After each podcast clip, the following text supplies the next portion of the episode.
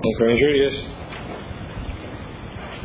Um, it's good back to be back here, back in this lecture theatre, which was new when I was studying, uh, and doesn't look all that much different except the desks have had to be recovered many times because of uh, doodling uh, that obviously missed the page at the time. Um, but it is a time ago. In fact, uh, this year my wife and I passed 40 years of uh, the time in which we met each other studying in this university. So we, uh, we don't worry about our wedding anniversary, we just remember the time we met, which was uh, associated with studying here. Well, if you call it studying, meeting your future. Uh, you see a very detailed outline of what I'm going to say uh, inside there to give you opportunity to keep your pen on the page rather than the desk. Uh, it's a novel idea, but has been known to be done. I'm going to speak on the uh, intolerance God, uh, who really is, full title is the intolerant God of tolerance. So let me uh, start off with tolerance as a word, as a concept.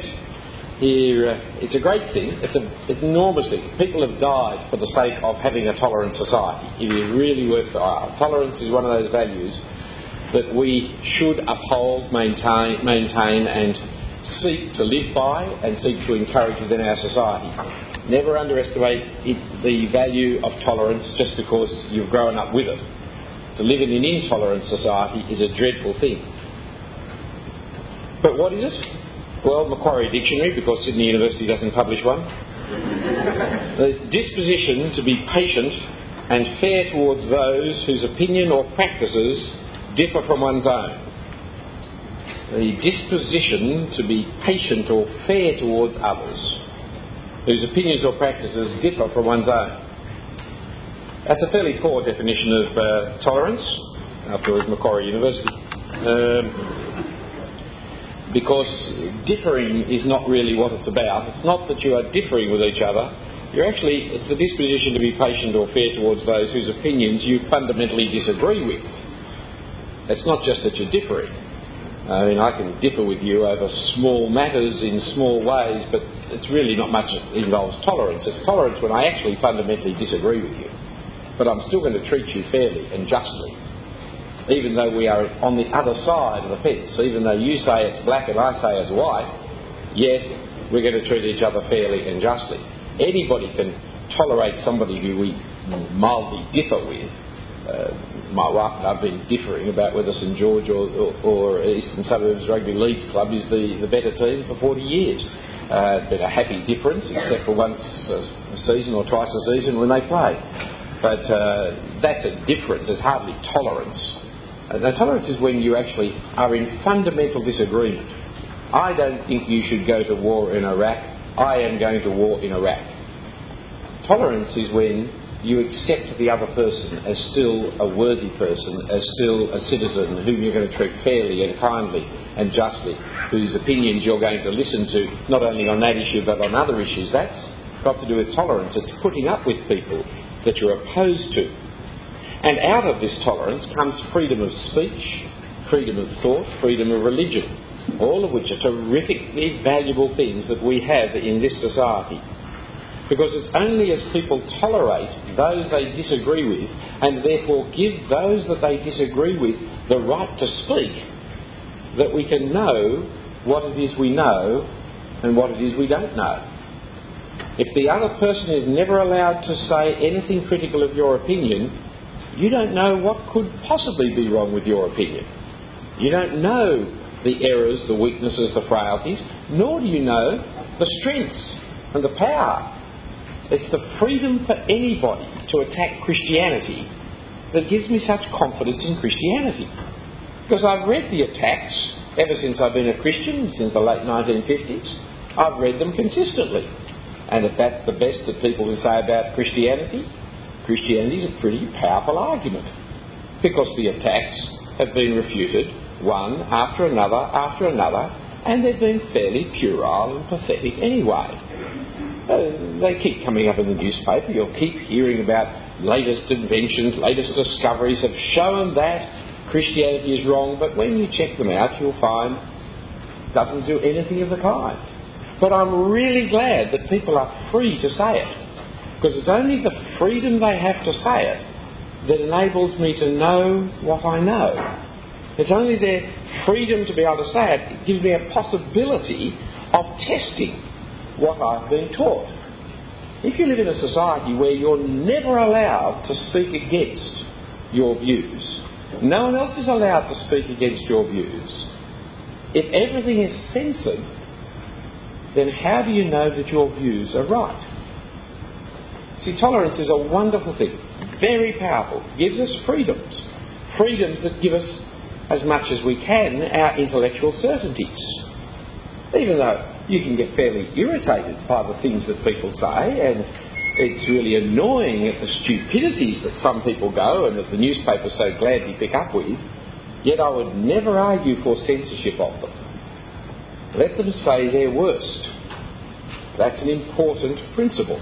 And they have a right to speak, and you never know, they might be right, and I might be wrong. I've got to tolerate. So, what's this business about the intolerant God? Well, the intolerant God really is the God of tolerance. The God of tolerance, it plays on words, but stick with me. The God of tolerance is where we value tolerance as a virtue. Not only as a virtue, but as the highest virtue, as God itself. It's the one taboo that you're never allowed to violate. And so it's reflected in our society in calls for unity, for social harmony and social cohesion. When people talk about things as being un Australian, and it attacks all divisive, narrow minded, bigoted people, calling them with pejorative terms like fundamentalist or terrorist or redneck or uh, anti social fascist or whatever it might be those terms of abuse which will name and label people, shove them on the margins and reject them. Why? Not because of the content of what they say, but because they hold their views with a vigour and a firmness. And especially they hold the view that they're right and you're wrong. See, tolerance, strangely, leads to tyranny when tolerance becomes God. For it leads to condemning people. Condemning people simply because they say something is wrong. See, the first step of how tolerance becomes a God is when tolerance as God means that all other absolutes are rejected. For when all absolutes are rejected except for tolerance, then relativism is what tolerance has become. Instead of disagreeing and enduring patiently, instead of begging to differ with someone, you start saying all opinions are equally valid. Now, there is a world of difference, you see, by saying, You are wrong, but thank you for telling me, and I'm glad you're a citizen and a fellow human being, and saying, Well, I agree with you, we're just saying the same thing in a different way. I'm not tolerating that person. It's the word has shifted. And it's even that shift is reflected marginally in the Macquarie Dictionary when it's use of the word to, to, to endure people with whom you differ. It's not just difference that tolerance is about. Tolerance is about saying, I disagree with that person, but I'll fight for his right to say it. Tolerance involves disagreement, but tolerance, when it becomes the absolute virtue, slips and slides into this relativism, where all opinions are valid, and where you have the silly people saying things like, well, I have my truth and you have your truth, and we've all got our own truth. I'm still waiting for someone to say, I've got my falsehood and you've got your falsehood, and we're all. For logically, it's the same thing, but nobody will ever acknowledge that they've got a falsehood. There's no falsehood in relativistic tolerance. Everybody's opinion is equally valid for we never can say anything or anybody is wrong. And so when nobody is wrong, then we've shifted the ground. When the ultimate most important thing is that we all get along together, then truth and justice and right get put on the back burner. It's not just put on the back burner, they get shoved off the stove altogether. Because anybody who starts talking about truth and justice and right will create disharmony and division and unhappiness, and so will break down the tolerant society. And then, persecution of those people is what happens.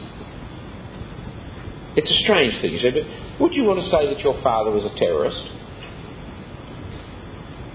That's not the kind of thing you really want to say, is it? No one wants to be a terrorist, do they? No one would want their father to be a terrorist. Because one man's terrorist is only another man's freedom fighter. My father fought in the French resistance, I'd be proud of him. Wouldn't you?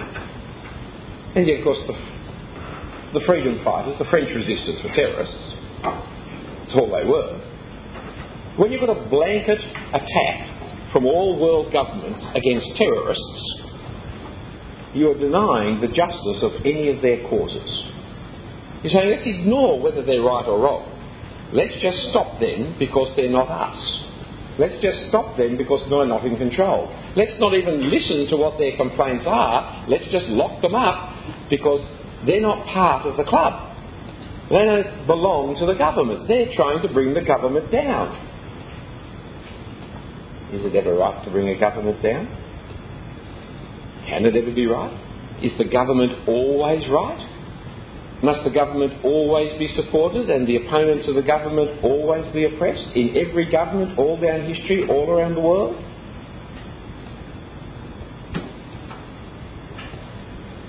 The second step of tyranny is that tolerance, it's not so much as permits tyranny, it requires it. For it will persecute all absolutists Whoever it is that wants to say right is right and wrong is wrong, whoever talks of virtues and vices instead of talking of values, will break the cardinal rule of social cohesion and must be stopped, must be ridiculed and scorned and misrepresented, and in other societies imprisoned and executed. Because holding society together has become a much more important task of government than pursuing truth or morality or it, it, doesn't matter which end of the spectrum on, from fascism to communism, the response is exactly the same. The communists talk about anti-Soviet thoughts that led people to put them into the Gulag archipelago, put them into the Siberian salt mines, tortured them, because they had anti-socialist thought, anti-Soviet thought. They were but when you track down the history of the Soviet socialist thought, it kept changing all the time.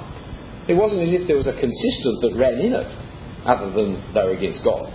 There was no real consistency, because you don't need a consistency when you're a relativist.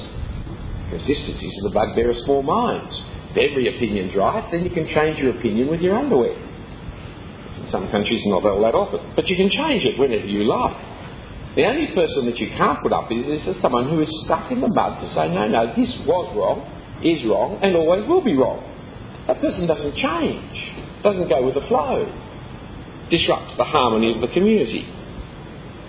And so, in order to maintain the open, free, tolerant society where everybody gets on together, we exclude the awkward, difficult, angular, unpopular person.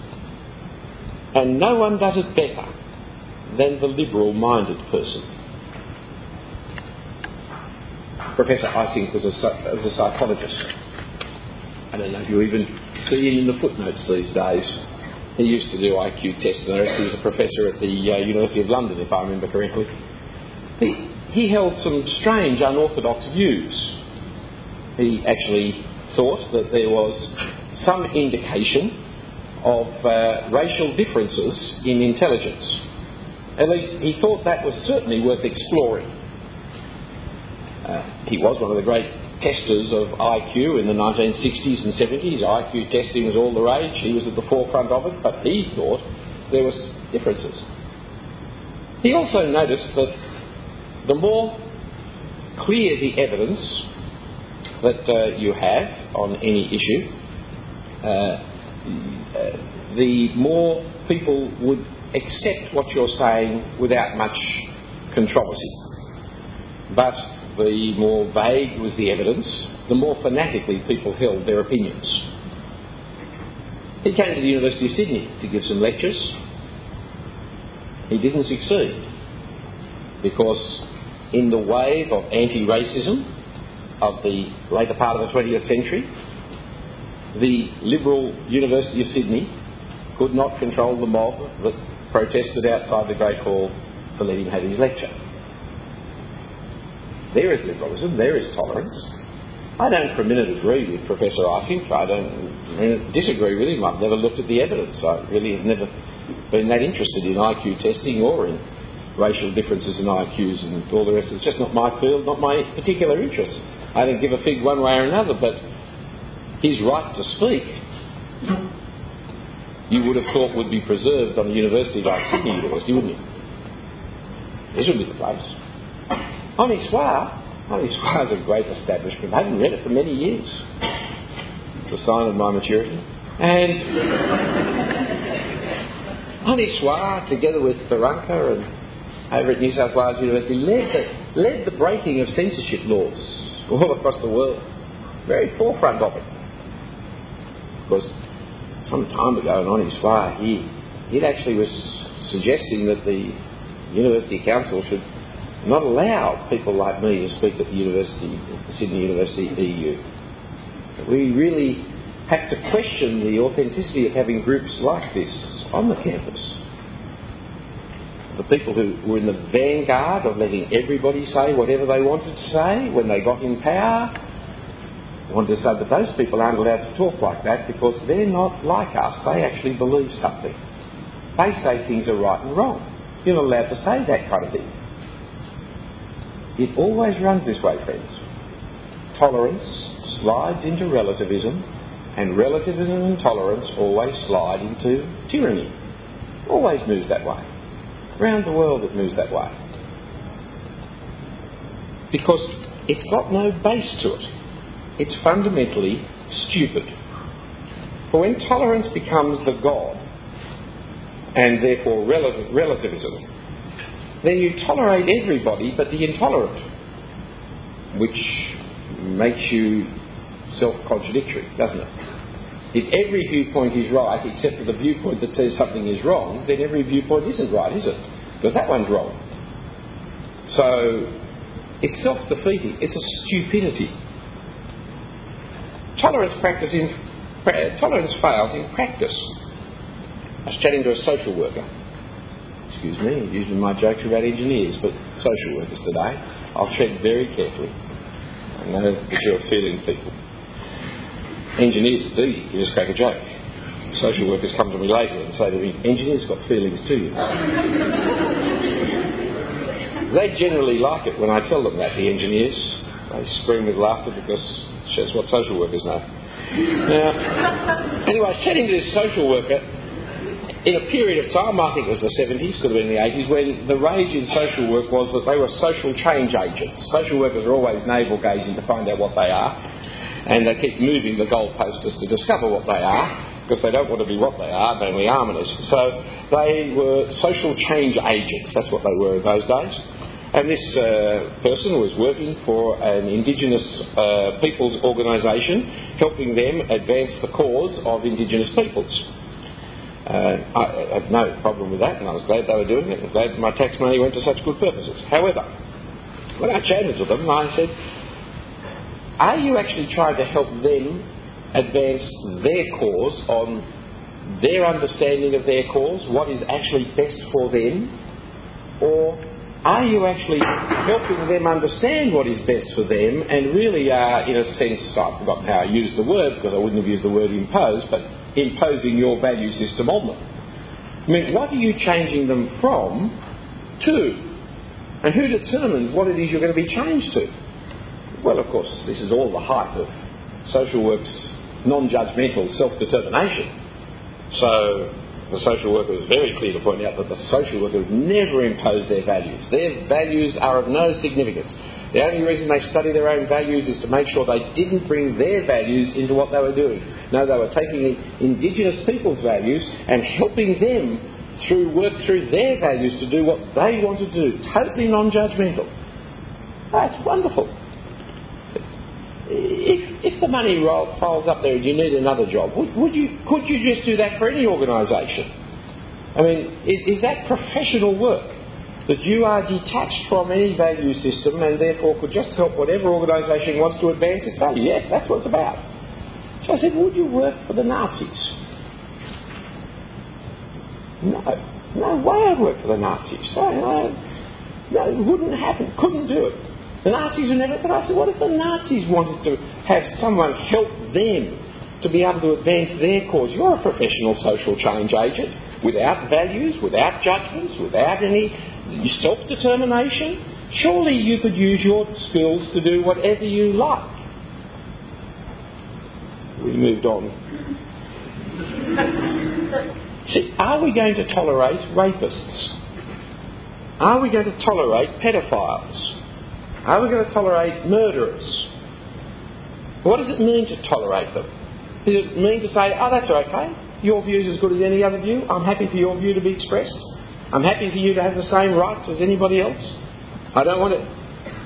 Our society doesn't do that. We lock people up. We put them away behind bars for years and years. Got a letter from a murderer today. He's been in jail since 1988 uh, when he was 14 years old. He was put in jail. He's still there, pleading for help, pleading he's going to spend the whole of his life in jail because one time he killed somebody in the street. What does it mean to tolerate people? Tolerance is God, tolerance is relativism, denies intuitive justice. The justice which says within our heart, that's not fair, that's not right, that should be punished. You can't do that. We've got to stop that. When tolerance is God, you can't say any of those things. When tolerance is God, when relativism reigns, then you say, oh, well, that's what he likes doing, that's what she likes doing, well, that's their business. And if I'm a social worker, I'll go and help them do it, whatever it might be. I'll work for the Pedophile Association, advancing the cause of the Man Boy Love organisation. Why not? I'm a professional. Professionals don't bring their values into their work, do they? They keep it separate. It was a stupidity which I hope the social work profession has moved beyond. It also, of course, leads you into just straight out stupidity from the times of Kant on. Because Kant, you remember, divides up things between opinion and fact. It puts basically religion and ethics in opinion. Well, postmoderns have put everything in opinion now, but it really was a stupid thing. Because religion isn't a matter of opinion. Uh, there's clear fact involved as well the classic, easy, simple one for you to grasp hold of, if you don't know much about religion, is that all religions can't be right because Islam and Christianity are contradictory. And they're contradictory not in theory, not in idea, not in philosophy, they're contradictory over a fact. Islam in the Quran teaches that Jesus did not die. The Bible teaches that Jesus did die and that it's not kind of a marginal, small detail of life like St George Rugby League Club that really doesn't matter, unlike these. It's not one of those things that's you know insignificant. Whether he died or not is very central to the whole of what Christianity is all about. If Jesus did not die, Christianity is wrong, false, hoax. Now, both Islam and Christianity could be wrong, couldn't they? In the 1950s, the Soviets in the uh, Communist Party taught in all their state school education programs that Jesus never lived. Now, if they were right, both Islam and Christianity would be wrong. Jesus never lived, that's why he didn't die. Because Islam says he did live, born of a virgin, but didn't die. Christianity says he lived, born of a virgin, died, and rose again. They can't all be right. They could all be wrong, they can't all be right. And so, if all religions can't be right, then those religions which teach all religions are right, they've got to be wrong as well, haven't they? I mean, that immediately tells you you don't have to worry too much about that kind of Eastern mysticism that you get in Baha'i or even in Hinduism, which wants to have all religions teaching the same thing. They've got to be wrong because here are two religions who teach the exact opposite of each other, and they are two of the major, largest religions of the world Islam, Christianity. And it's not just teaching about a different philosophy, they're teaching about whether Jesus did or didn't die. A fact. So that's what it is. Either the man did or he didn't. It's one way or the other. It can't be both ways. But of course, relativism and tolerance doesn't understand properly. Once you make tolerance to God, you won't get it right. If you make God God, then you can learn how to be tolerant. Because you can say, that is wrong, but I still love you. I still care for you. That is wrong what you are doing and you are in opposition, but let's talk about it further. Let's look for the reasons why I'm wrong or you're wrong. Let's discuss the issue. But we don't sweep the difference under the carpet and say, well, there's no difference at all. We actually explore the difference. We may never come to an agreement, but we treat each other as humans. That's because tolerance is not the ultimate goal of our exercise. We're much more concerned about other things, like truth, like righteousness, like justice, like morality, things that flow from God. For at one level, God is intolerant. That is, God is going, says, the day you eat of the fruit of the tree of the knowledge of good and evil, you will die. He says the wages of sin is death. The God is too holy to look upon sin, we're told in the Bible.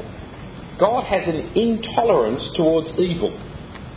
Uh, my fingernails don't have much intolerance about dirt. They can collect an enormous amount of dirt. But my eye has an enormous intolerance for dirt. The smallest little speck of dirt, and I can't tolerate it. I have to expunge it. I have to get rid of it. God cannot deal with evil. Like dirt in your eye, it is totally unacceptable to Him. And those who rebel against God will be killed by Him. He is intolerant. And yet, he is patient in his anger. And in his patience, he who cannot stand our evil endures patiently us. See, how long will you leave the piece of dirt in your eye? With me, it's not long at all. I'm pulling away. But you can leave it there. You can choose to just close your eye and tolerate it for a while, put up with it. It's unpleasant. It's painful. You'd have to have pretty good reason to do it, wouldn't you? But you can do it. It might cause you damage to do it, it might damage your eye to do it, but you can do it. God has done it for centuries. For instead of giving us the punishment we deserve immediately, He has patiently endured. Let me read you part of the Bible. Romans chapter 3. Romans chapter 3, if you have your Bible there. In Romans chapter 3, we read this. Now, the righteousness of God, I'm reading from verse 21. Now, the righteousness of God has been manifested apart from the law, although the law and the prophets bore testimony to it. The righteousness of God through faith in Jesus Christ for all who believe. For there's no distinction. All have sinned and fall short of the glory of God. The Bible's always very clear about that. Everybody in this world is caught up in sin. We all have sinned, each one of us. Therefore, we're intolerable to God, the lot of us. He doesn't want, we, we are a speck in His eye for every one of us and all of us together. But now are justified by His grace as a gift through the redemption that is in Christ Jesus whom God put forward as a propitiation by his blood to be received by faith. Well, big words, complex sentence. Very important words. It's actually saying that what God has done is solved the fact that our behaviour is intolerable. He solved it by paying the price himself, taking it upon himself, putting forward his own son that in Jesus the payment will be paid for our failures, for our enmity. Why does God do this? This was to show God's righteousness. Because in his divine forbearance he passed over former sins. It is to show his righteousness at the present time so that he might be just and the justifier of the one who has faith in Jesus. See, the trouble with slow justice is that it looks like no justice. If you commit a crime and you're never punished for it, and it just goes on and on, you're there. I can do that, doesn't matter. I don't, haven't been caught, I haven't paid for it. No one, they say it's wrong, but there's no indication it's wrong. All of humanity rebelled against God. All of us have sinned. All of us have rejected God. And God could rightly and justly destroy us immediately. But He hasn't. He patiently has endured humanity's willful rejection of Him. Not just for a day, not just for a year, but ever since we were humans. Ever since we've been here, He's been patiently enduring. Waiting for the day when He would send His Son to even pay the penalty for us. But as He doesn't deal with our enmity and hostility and our behaviour by winking the eye. He doesn't, uh, well, it doesn't really matter. You know, and boys will be boys. It's just one of those naughty little things that does. No, no. He says, what you've done is repulsive and objectionable and intolerable. But I will take it upon myself to pay the penalty for you. But that was 2,000 years ago. What since then? We'll come to another part of the New Testament over to 1 Peter chapter, 2 Peter chapter 3. 2 Peter chapter 3. Here the Apostle Peter is writing. And you see the patience of God, the endurance of God is still part of his ongoing tolerance, his acceptance of people who are opposed to him, which is extraordinary. 2 Peter chapter 3 I'm reading from now. Do not, verse 8, do not overlook this one fact, beloved, that with the Lord a day is as a thousand years, and a thousand years is one day. The Lord is not slow to fulfill his promise, as some count slowness, but is patient toward you, not wishing that any should perish, but that all should reach repentance. But the day of the Lord will come, like a thief, when the heavens will pass away with a roar and the heavenly bodies will be burned up and dissolved, and the earth and the works that are done on it will be exposed. The day of judgment is coming. The fact that it hasn't come yet doesn't mean it's not coming. The day when God actually puts everything right is coming. The day when all wrongdoing will be destroyed is coming. It will happen. You say, well, that hasn't happened in my lifetime. It didn't happen in my father's lifetime. No, it's only going to happen once. You say, well, it was promised a couple of thousand years ago, and ever since then people have been saying, it's coming, it's coming, it's coming. It's like the Waiting for Godot play, you know, Beckett. You know, is it ever going to come? Oh, God promises and God fulfills his promises. See, 2,000 years before Jesus, Abraham was promised Jesus. And he came. More than a thousand years before Jesus, Moses was promised Jesus and he came. God's pretty good at fulfilling promises over the long term. Why does he take so long?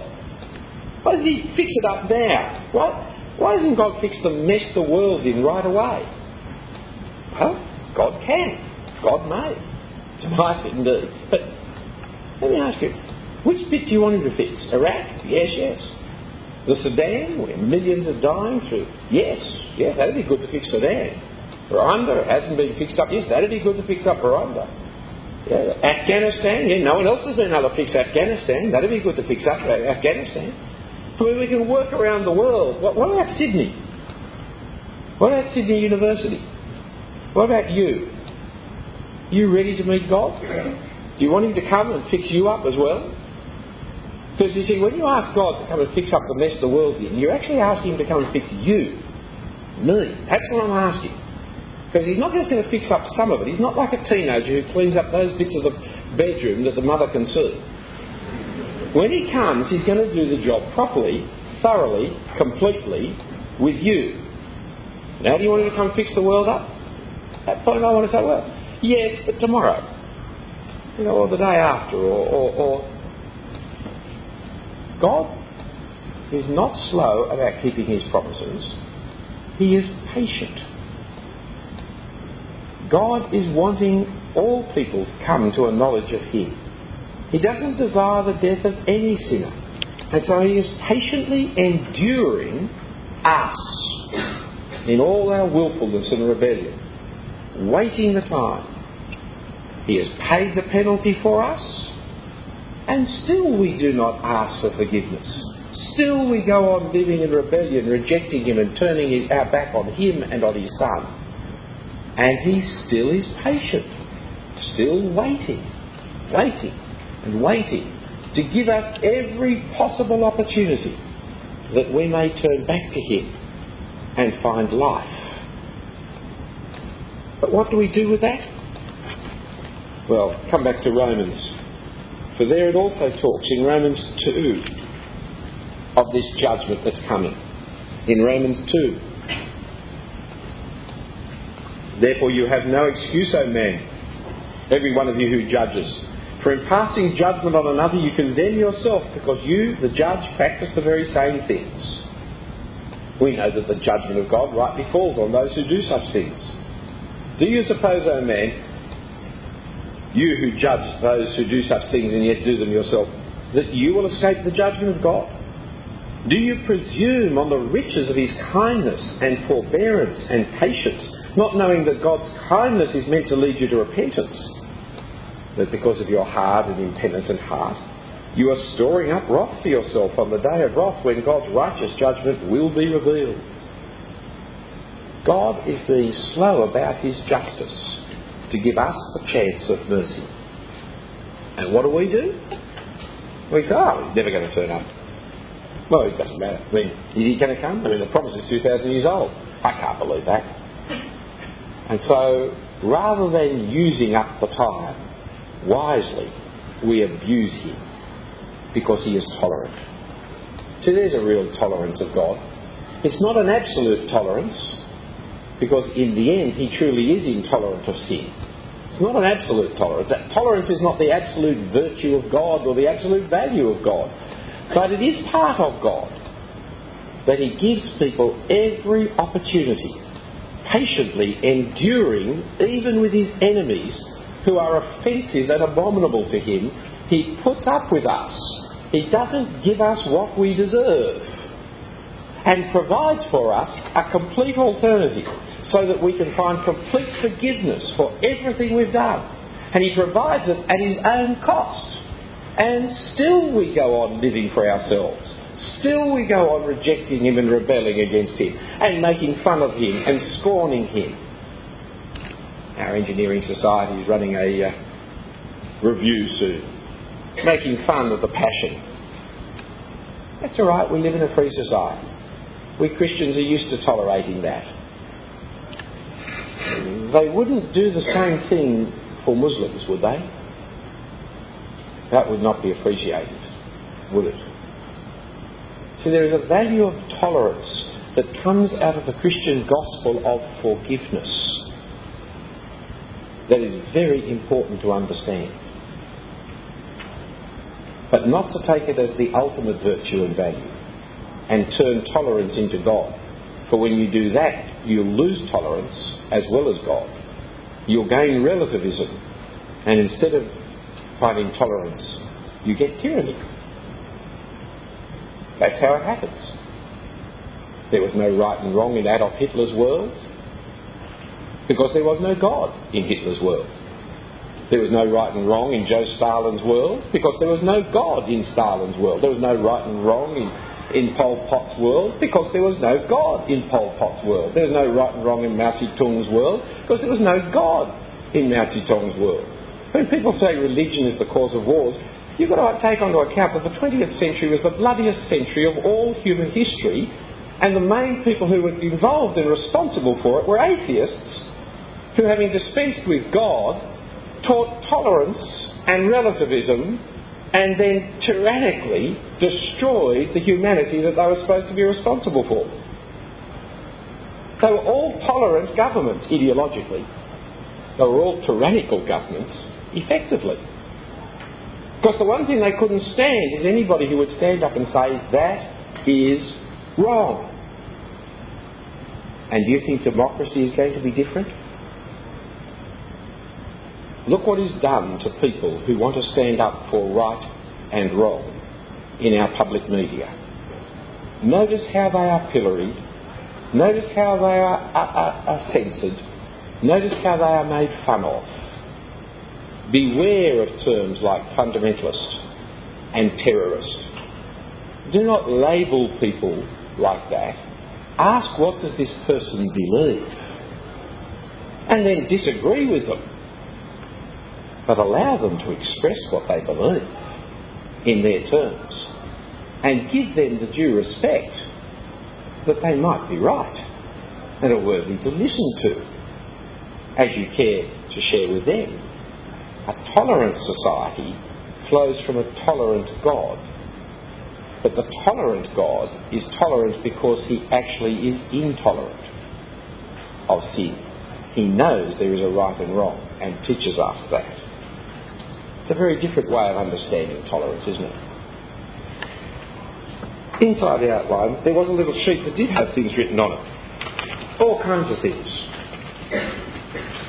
The Sydney Uni EU, of which I'm glad and proud to have been a member many years ago, always glad to hear of the people who come along and share with us in these public meetings and get to know people. And if you want to know more about becoming a Christian, if you want to know more about Christianity, this is the group I would commend you to be involved with and to find out about. And there's opportunity there for you. Some of you may have decided to become a Christian today. I haven't told you much about how to do that, have I? So what you need to do is to tick the boxes there and say, yeah, I'd like to find out about Christianity or I'd like to become a Christian. Tick that box. Put your name and address there and as you hand it in on the way out, the EU here will get in contact with you and talk with you privately about it. If you want to find out more about EU, etc., all the information that's there. If you want to make a question, make a comment or put a question, the EU will pass the comments on to me, and I'm always happy to hear from them. Just write it on the back. We'll hear from them in due time. Andrew, let me hand back to you.